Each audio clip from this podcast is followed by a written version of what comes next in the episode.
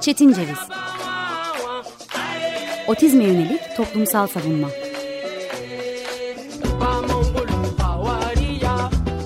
Hazırlayan ve sunan Deniz Yazgan.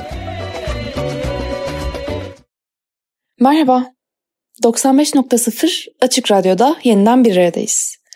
Ben Deniz Yazgan Şenay, bugün 26 Temmuz 2023 Çarşamba. Kainatın tüm nöroçeşitlerine açık olduğu iddiasını inatla sürdüren Çetin Ceviz'de yeniden bir aradayız. Programa ilk defa tesadüf eden kulak misafirlerimiz için bu programın otizm genelinde daha doğrusu otizm odağında farklı nöroçeşitlilik hallerini, nörolojik çeşitliliği ve bu bağlamda zihinsel engelliliği ve engellilik tipolojilerinin Türkiye'de ve dünyadaki sağlamcılık normlarıyla nasıl şekillendiğini deneyim odaklı bir şekilde, kimi zaman akademik çıktılarla eleştirel bir şekilde ele alıyoruz. Bugünse kainatın tüm nöroçeşitlerine açık olduğumuz iddiasını biraz daha büyük bir öfkeyle dile getireceğiz. Çünkü kainatın nöroçeşitlerine açık olma iddiasının insanlığın ta kendisine kapalı olma olgusuyla, durumuyla karşı karşıya kaldığı bir olaydan söz edeceğiz ve bu yüzden belki de en doğrusu tetikleyici unsur uyarısı vermek. Geçtiğimiz gün bakım evinde skandal görüntüler çalışandan hastaya şiddet, infial yarattı. Olayla ilgili soruşturma başlatıldı bir e, başlıklı bir haberle dünyamız ters yüz oldu diyebiliriz. İstanbul'da Büyükçekmece'de bulunan bir özel bakım evinde çalışanların yatalak hastaya şiddet uyguladığı görüntülerin sosyal medyada paylaşılmasının ardından insanlar, sosyal medya kullanıcıları haklı olarak büyük bir öfkeyle, büyük bir çaresizlikle büyük tepkiler verdiler ve bu tepkilerin ardından İstanbul Valiliğinden bir açıklama geldi. Yapılan bu açıklamada olayla ilgili soruşturmanın başlatıldığı ve bakım evinin faaliyetlerine son verildiği. Ama burada altını çizmek isterim.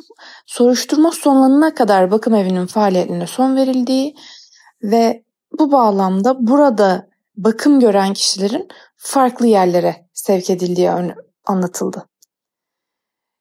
Çalışana eziyet eden N.Ç. isimli kişinin de gözaltına alındığı haberi var elimizde. Görüntülere kimsenin izlemesini istemem. Ee, daha doğrusu ve dürüstçe söylemek gerekirse böyle bir şeyin yaşanmasını istemediğim için bunu ihtimal dahilinde bile görmeyen güzel kalplerin, güzel ruhların bunu izledikten sonra alacağı hasarı bildiğim için e, belki de bu görüntülerin paylaşılmasındansa görüntülerden sonra olanın konuşulmasına odaklanmak isterim. Görüntüleri paylaşmanın engelliye, özellikle zihinsel engelliye, kendine tipik biçimde ifade edemeyen, söz gelimi konuşamayan, konuşuyorsa bile diksiyonu bağlamında lehçelerden söz etmiyorum, kelimelere doğru vuruşları yapmadığı iddia edilen engelli kişilerin söz konusu mağdurun kimliğinde özelliklerinde olduğu gibi e, hasta yatağında bakım görmek durumunda olan kişiye yönelik yap- bu şiddet ve aşağılayıcı tutum bize çok şey düşündürüyor diye düşünüyorum. Bununla ilgili söylenecek çok şey var. Aslına bakarsak otizm odaklı sivil toplum örgütlerinden tutunuz da Türkiye Barolar Birliği'ne kadar açıklamalar da yapıldı. Açıklama yapmak bir hukukçu refleksidir. Daha doğrusu bir sosyal bilimci refleksidir ve herhangi bir konunun ardından yapılan açıklamanın içerisinde belli bazı anahtar kelimelerin bulunması taraflarca yeterli görülür. Takipçi olunacağı örneğin. Neyin takipçisi olunacağı sorusuna vereceğimiz yanıttan önce sonuna kadar takipçi olacağımızı söyleriz. Bu noktada açıklamalara yönelik bir eleştiriden söz etmiyorum. Engelliye yönelik şiddeti kanıksamamıza neden olan büyük tepkilerimizin ardından engelliye şiddetin kanıksandığı ve faş edildiği noktada da üzeri çok da derinlemesine açılmamış, üzerine çok da derinlemesine düşünülmemiş şekilde tepkiler vermemizi sağlayan, buna neden olan çeşitli şeyler var. Bunlardan bir tanesi toplumsal sağlamcılık normları. Bir tanesi denmez buna hatta. Bunun ta kendisi toplumsal sağlamcılık normlarının bir ürünü. Engelliye yönelik tahammül göstermek ve hoşgörü göstermek odaklı bir kültür içerisinde gidiyorsak eğer, yani bu bir katlanma hali ise engellinin engelli oluşuna, toplumda çeşitli anlarda, sekanslarda, enstantanelerde karşımıza çıkıp sonra evine tıpış tıpış dönmesi gereken bir insanoğluysa, insansa engelli denilen kişi engelliye şiddet gösterilmesini kanıksıyoruz ve örtülü bir şekilde kabul ediyoruz aslında. Bu şiddeti kabul ettiğimizi ve bu bağlamda herkesi fail kılıcı bir söylemde bulunmadığımı açıklamak durumundayım.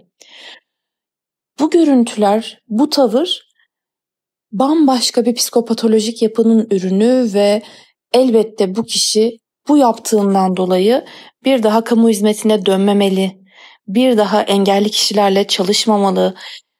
Bu davranıştan sonraki nedamet süreci ceza hukukuna ilişkin yaptırım teorisiyle eşleşmeli.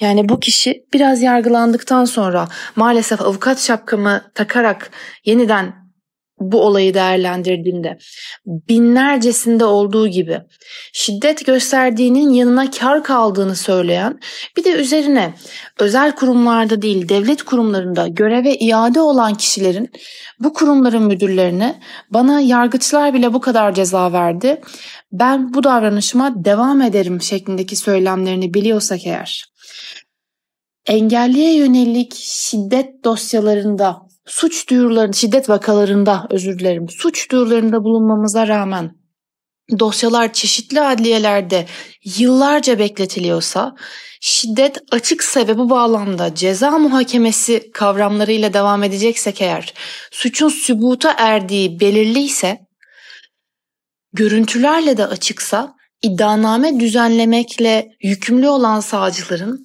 dosyaları bir şekilde beklettiği, bir şekilde işine bu bağlamda sarılmadığı açıksa Mehmet Eres dosyasından hatırlayacağımız üzere otopsi raporları bir yıldır gelmiyorsa biz bir sene önce hayatını şüpheli koşullarda kaybetmiş kişiyle ilgili görüntüler ortaya çıktıktan sonra bu tırnak içerisinde ceza muhakemesinin içini tamamen boşaltan infial kavramıyla karşı karşıya bırakılıyorsak gerçekten infial yaratıldığını düşünüyorsak ancak bir yıl boyunca o adliyedeki o dosyayla ilgilenen savcının kapılarını yalnızca iki veya üç kişi olarak aşındırıyorsak infialin hiçbir anlamı yok. Bu soruşturmaların bir kovuşturmaya yani mahkemelerde yargılamaya bile dönüşünde tek başımıza mücadele ediyorsak infialin bir anlamı yok. Hatta infial daha birkaç ay önce müthiş bir dayanışma ruhuyla demokratik koşullarda bir araya gelmek için mücadele ederken verilen sözlerin sahipleri, verilen sözlerin o seslerinin, nidaların sahipleri bu ortamlarda veya Akbelen'de veya herhangi bir yerde bulunma konusunda mütereddit davranıyorlarsa kuvvetler ayrılığı düzeninden kuvvetlerin birbirine yapıştığı iç içe, iç içe geçtiği senaryolarda parlamenter fonksiyonlarını göstermeyen muhalefet kanadından milletvekilleriyle birlikteysek burada düşünmemiz gereken şeyler var. Bu açık bir eleştiri. Burada kapalı veya anlaşılmayacak bir şeyin söylendiğini düşünmüyorum.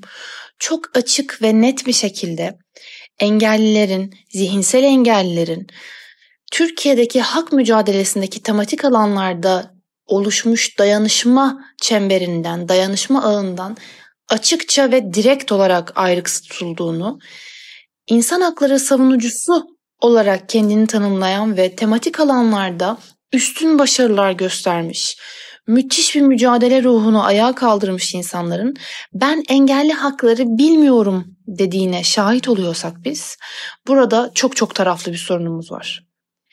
Bu programda bir insanın neden şiddete başvurduğunu, neden kendini savunamayacak bir insanla aşağılayıcı, insanlık onurunu hiçe sayan davranışlar gösterdiğini konuşabilirdik.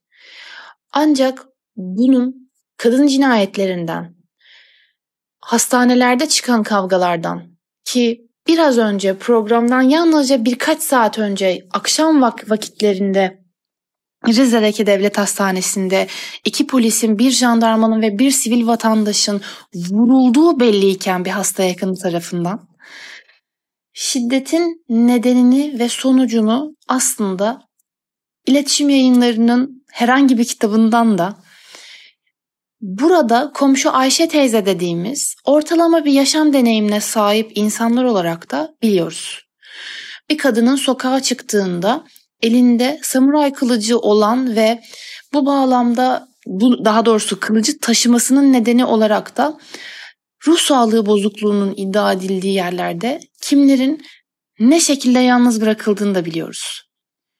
Türkiye'de otistik kişilerin, otistik yetişkinlerin yalnızca daha farklı psikopatolojik hastalıkları veya e, otizm abi hastalık olarak tanımladığım için değil, psikopatolojik vaziyetlerden söz ettiğim için hastalık kavramını kullanıyorum. Psikopatolojik e, durumlara sahip oldukları senaryoda yalnızca ve yalnızca hastaneye yatırıldıklarını, hastanede otizme özgü bir tedavi ve bakım şeklinin zaten olmamasından dolayı birkaç haftalık bir yatıştan sonra hastaneden çıktıklarını, dürtü bozukluğu sahibi kişilerin Türkiye'de özel bir sağlık sigortasına ve onun haricinde hastanelere veya kurumlara artık binlerce ve yüz binlerce lira vermeden bakım göremediklerini biliyoruz. Bu bağlamda eğer topluma karışmasını, topluma rehabilite edilmeden karışmasını önleyemediğimiz insanlardan söz ediyorsak, engelliliğin bu bağlamda da zihinsel engelliliğin ve Türk Ceza Hukukundaki kavramıyla kullanmak zorundayım. Türk Ceza Kanunu'nun 31. ve 33. maddeleri arasındaki akıl hastalığı kavramına eğer bizim sağlık sistemimiz yeterli yanıtı vermiyorsa, engellilerin kendi evlerine tecrit edilmeleri sosyal durum dolayısıyla, sosyoekonomik durum dolayısıyla da evlerinde bakım görememeleri halinde bu bakım evlerine mecbur bırakılmalarının verdiği bir güç var faillerde ve biz bunu artık çok iyi biliyoruz. Şüpheli vaziyette ölen Mehmet Eres'in dosyasında da bunu görüyoruz. Vakasında da bunu görüyoruz. Bugün bu haberle dünyası sarsılmış engelli hakları savunucuları bugün de bunu görüyorlar. Sen bana mecbursun algısıyla devam eden bir bakım veren ve bakım gösteren ve bakımı alan ilişkisi varsa eğer ki var. Bu Türkiye'nin dört bir yanında var. Şiddetin gerek bakım göstericisi ebeveyni olsun, aile yakını olsun veya burada olduğu gibi bir iş sözleşmesinin sonucunda olsun şiddet var. Bizim bu şiddetin varlığını kapı kapı gezerek bu alanlardaki en yetkili kişilere yerel ve ulusal olarak çıkarak söylememizin artık bir anlamının kalmadığını düşünüyorsak eğer biz ve biz bu düşüncelerimizi yazdığımız yazıların, attığımız tweetlerin dışında laf aramızda da söylüyorsak evet bu düzenin ortağıyız. Bu düzenin ortağı kılınmakta mecbur olduğumuz da söylenebilir. Ya ne yapacağız da denebilir veya özellikle zihinsel engelli çocuğu olan annelerin ölüm korkusundan da söz edebiliriz bu noktada. Hayatını kaybetmekle korkutulan ve kendisi vefat ettikten sonra çocuğunun da yaşayamayacağı düşüncesi kendisine empoze edilen insanların ruh hallerinin ne hale geldiği ortada.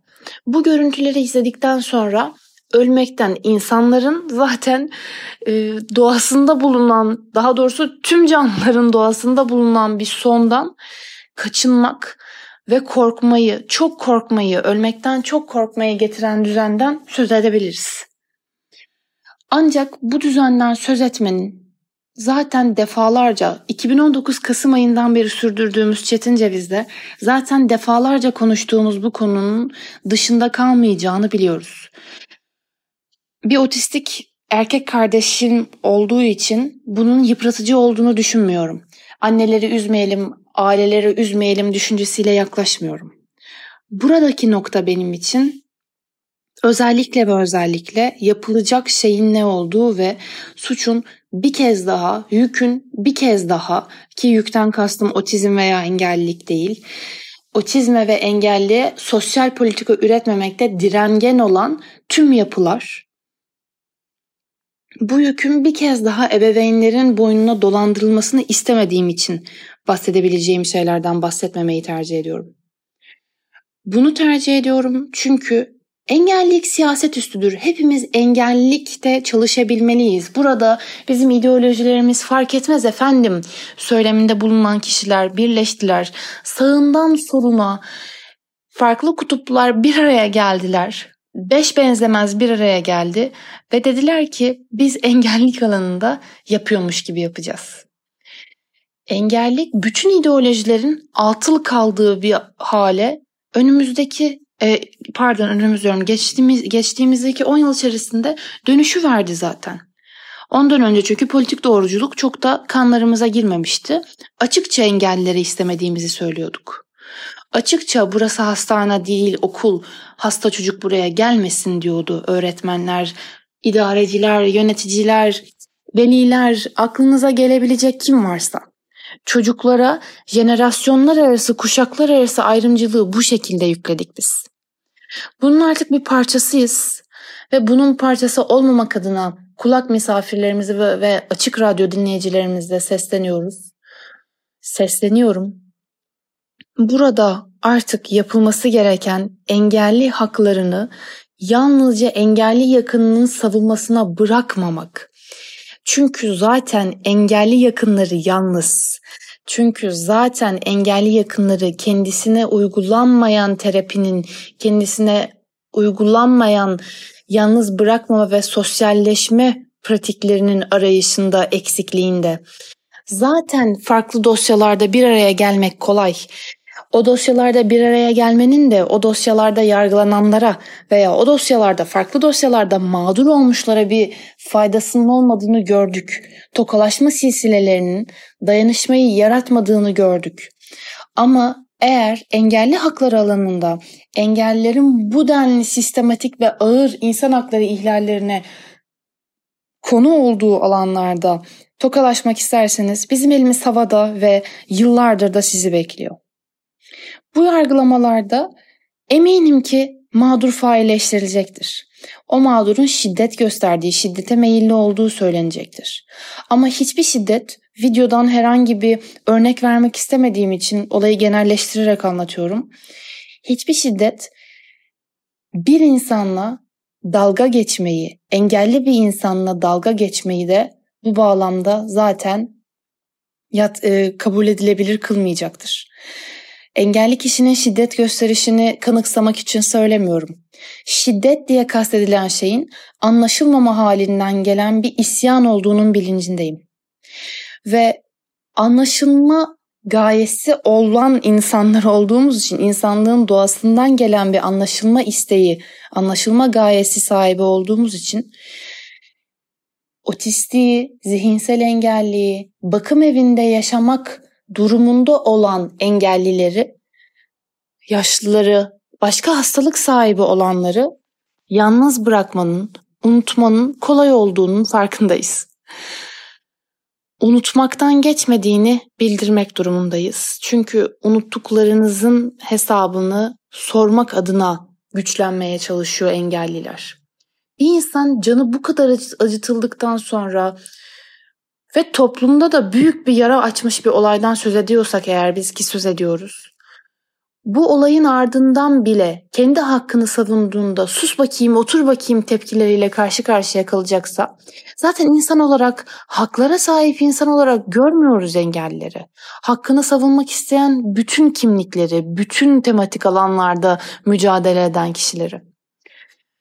Bu artık bize büyük bir acı vermesinin yanında bu mücadeledeki yalnızlığımızı kanıksamamıza ve hak temelli çalışanların zaten bize uyguladığı uzaklaşma eylemini uzaklaştırmaya dönüştürmemize de neden olabilir. Çünkü engelliliği, engelli yakınına tevdi ettiğimizde, aslına bakarsak terk ettiğimizde engelli yakınının gösterdiği davranışı hak temelli savunmaya sevk ediyoruz aslına bakarsak. Çocuğunun aşağılanmaması için toplumsallaşmayan, so- çocuğunu sosyalleştirmeyen, kendisi de sosyalleşemeyen, küçük alanlara mapus bırakılmış kişilerin bir noktadan sonra daha sert tepkiler verebileceği elbette aşikardır. Herkes tarafından kabul edilebilecektir. Ama özellikle farklı alanlarda dayanışma içerisindeyken engelliliği yok sayan bir insan hakları savunusu pratiği varsa, teması varsa evet bu bağlamda bu savunuyu yapan kişiler de o zaman biz de sizi istemiyoruz diyebileceklerdir ve bu herkesin de kolayına gelecektir diye düşünüyorum. Hmm, biz evet ilgi göstermek istedik ama e, onlar daha kendi aralarında çalışmak istiyor pratiği. Türkiye'nin insan hakları savunusunun çok önceden gelen bir pratiğidir ve önce kimlikle, kimlik siyasetiyle başlamıştır. Bunun bilincinde olarak geçmişte yapılan hataların yeniden yapılmamasını sağlamak adına bu mücadelede bu video sonrasında yaşananın yargılamaya dönüşme sürecinde tutuklamanın iç soğutmasına izin vermeden yargılamanın tamamen sürmesini, yargılamayı gerçekleştirecek heyetin umarım hastaya cezada yargılanmaz bu kişi çünkü. Heyetin bu yargılamada esas hakkında mütalaa verecek savcının, bu yargılamadaki katibin, karşı tarafların, müdafilerin, katılan vekillerinin, mağdur vekillerinin engelli hakları ile ilgili bir şey öğrenmesini sağlayalım. Tokalaşmaya gelmesine hazır olduğumuz, belki infial yarattı diye açılacak pankartlarda en ortaya geçmek isteyen tanınır kişiler içinde belki gerçekten öğretici bir şey olur.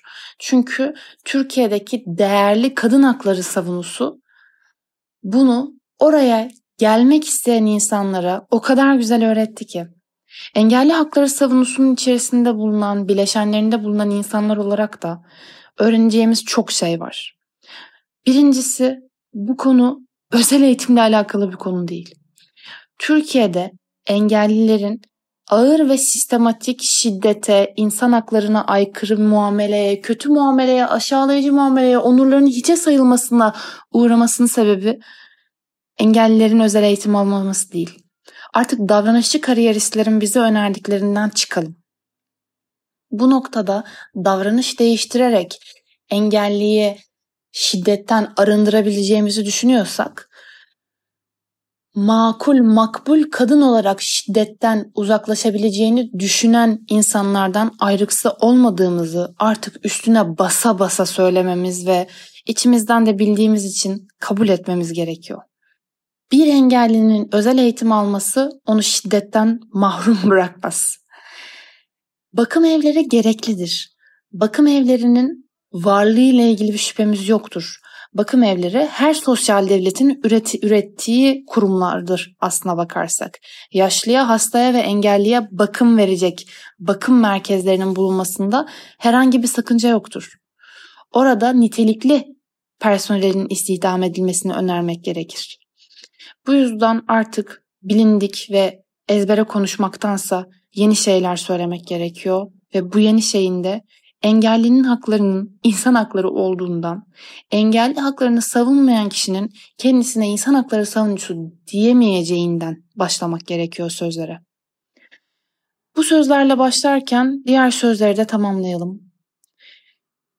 Bu yargılamada taraf olacak kişilerin, kurumların, idarelerin var olacağını biliyoruz. Bu yargılamaların bir infialle, içi doldurulmamış katılma istemleriyle değil, gerçekten sonuna kadar bu mağduriyeti de yok etme çabasıyla sürdürülmesi gerekiyor. Bu şiddetten sonra yeni gidilen yerde şiddetin olmayacağını garanti etmekten geçiyor. Çünkü haberin başında, programın başında söylediğim üzere bu kurum idari soruşturma tamamlanana kadar kapandı ve bu kurumdan başka yerlere gönderildi, sevk edildi burada bakım görenler. Vardır veya yoktur demiyorum. Makul şüphe yok elimde. Ancak şunu diyebilirim. yeni gittiği yere uyum sağlama sürecinde tedirgin olan, endişeli olan engelliye tahammül göstermeyecek personel varsa bunun belirlenmesi gerekiyor. Burada çalışan kişilerin, engellilerin nereden geldiğini, nereye gittiğini bilmesi gerekiyor. Eğer bilmeden devam edeceksek bu yargılama bitecek. Bu yargılamadaki fail biraz sonra tahliye edildikten sonra ilgimiz ondan çıkacak çünkü yeni bir olay olmuş olacak ve biz bu havuzda yüzmek durumunda olan birkaç balık olarak hangisine koşacağımızı bilmediğimiz senaryoda elbet bir gün yorulacağız. İnsanlığa özgü bir şey olduğu için yorulmak, çoğalmamız, mücadeleyi devam ettirmemiz, bu meşaleyi hiç söndürmememiz gerekiyor ve Türkiye'deki engelli hakları savunusuna ilişkin meşale çok da gür bir ateşle yanmıyor. Bu programı dinleyenlerden cetincevizpodcast.gmail.com adresinden engelli hakları ile ilgili yeni şeyler öğrenme istemlerini kabul edeceğimi, e, kabul etmekten kastım yüksek bir kabul değil, maillere yeni kaynaklarla, bu programı hazırlamamızı sa- sağlayan kaynaklarla, hazırladığımız kaynaklarla döneceğimi belirtmem gerekiyor. Çünkü bu yalnızlığı yalnızca bir araya gelerek sonlandırabileceğiz ve tıpkı Susma Bitsin gibi tıpkı Türkiye'de kadın cinayetlerini durduracağız platformunun gerçekleştirdiği o müthiş mücadele gibi binlere yüzlere varana kadar durmamamız gerektiğini ve o yüz kişinin de zaten Türkiye'deki sosyal politika eksikliğinin mağduru sıfatından ayrıksı sıfatlara da sahip olması gerektiğini biliyoruz. Çünkü kişileri hem yalnız bırakıp hem de mücadeleye, savaşmaya yönlendirirseniz eğer o insanlar da bir noktadan sonra o beyhudelik içerisinde kararacaklardır. Biz kararmak istemiyoruz. Yeni mücadelelerimizin artık iyileştirmeye yönelik olmasını istiyoruz. Yara sarmaktan gocunmayız, yara sarmaktan bıkmadık. Ama artık bu yarayı açanlara hiç tahammülümüz yok. İki hafta sonra görüşmek üzere, hoşçakalın.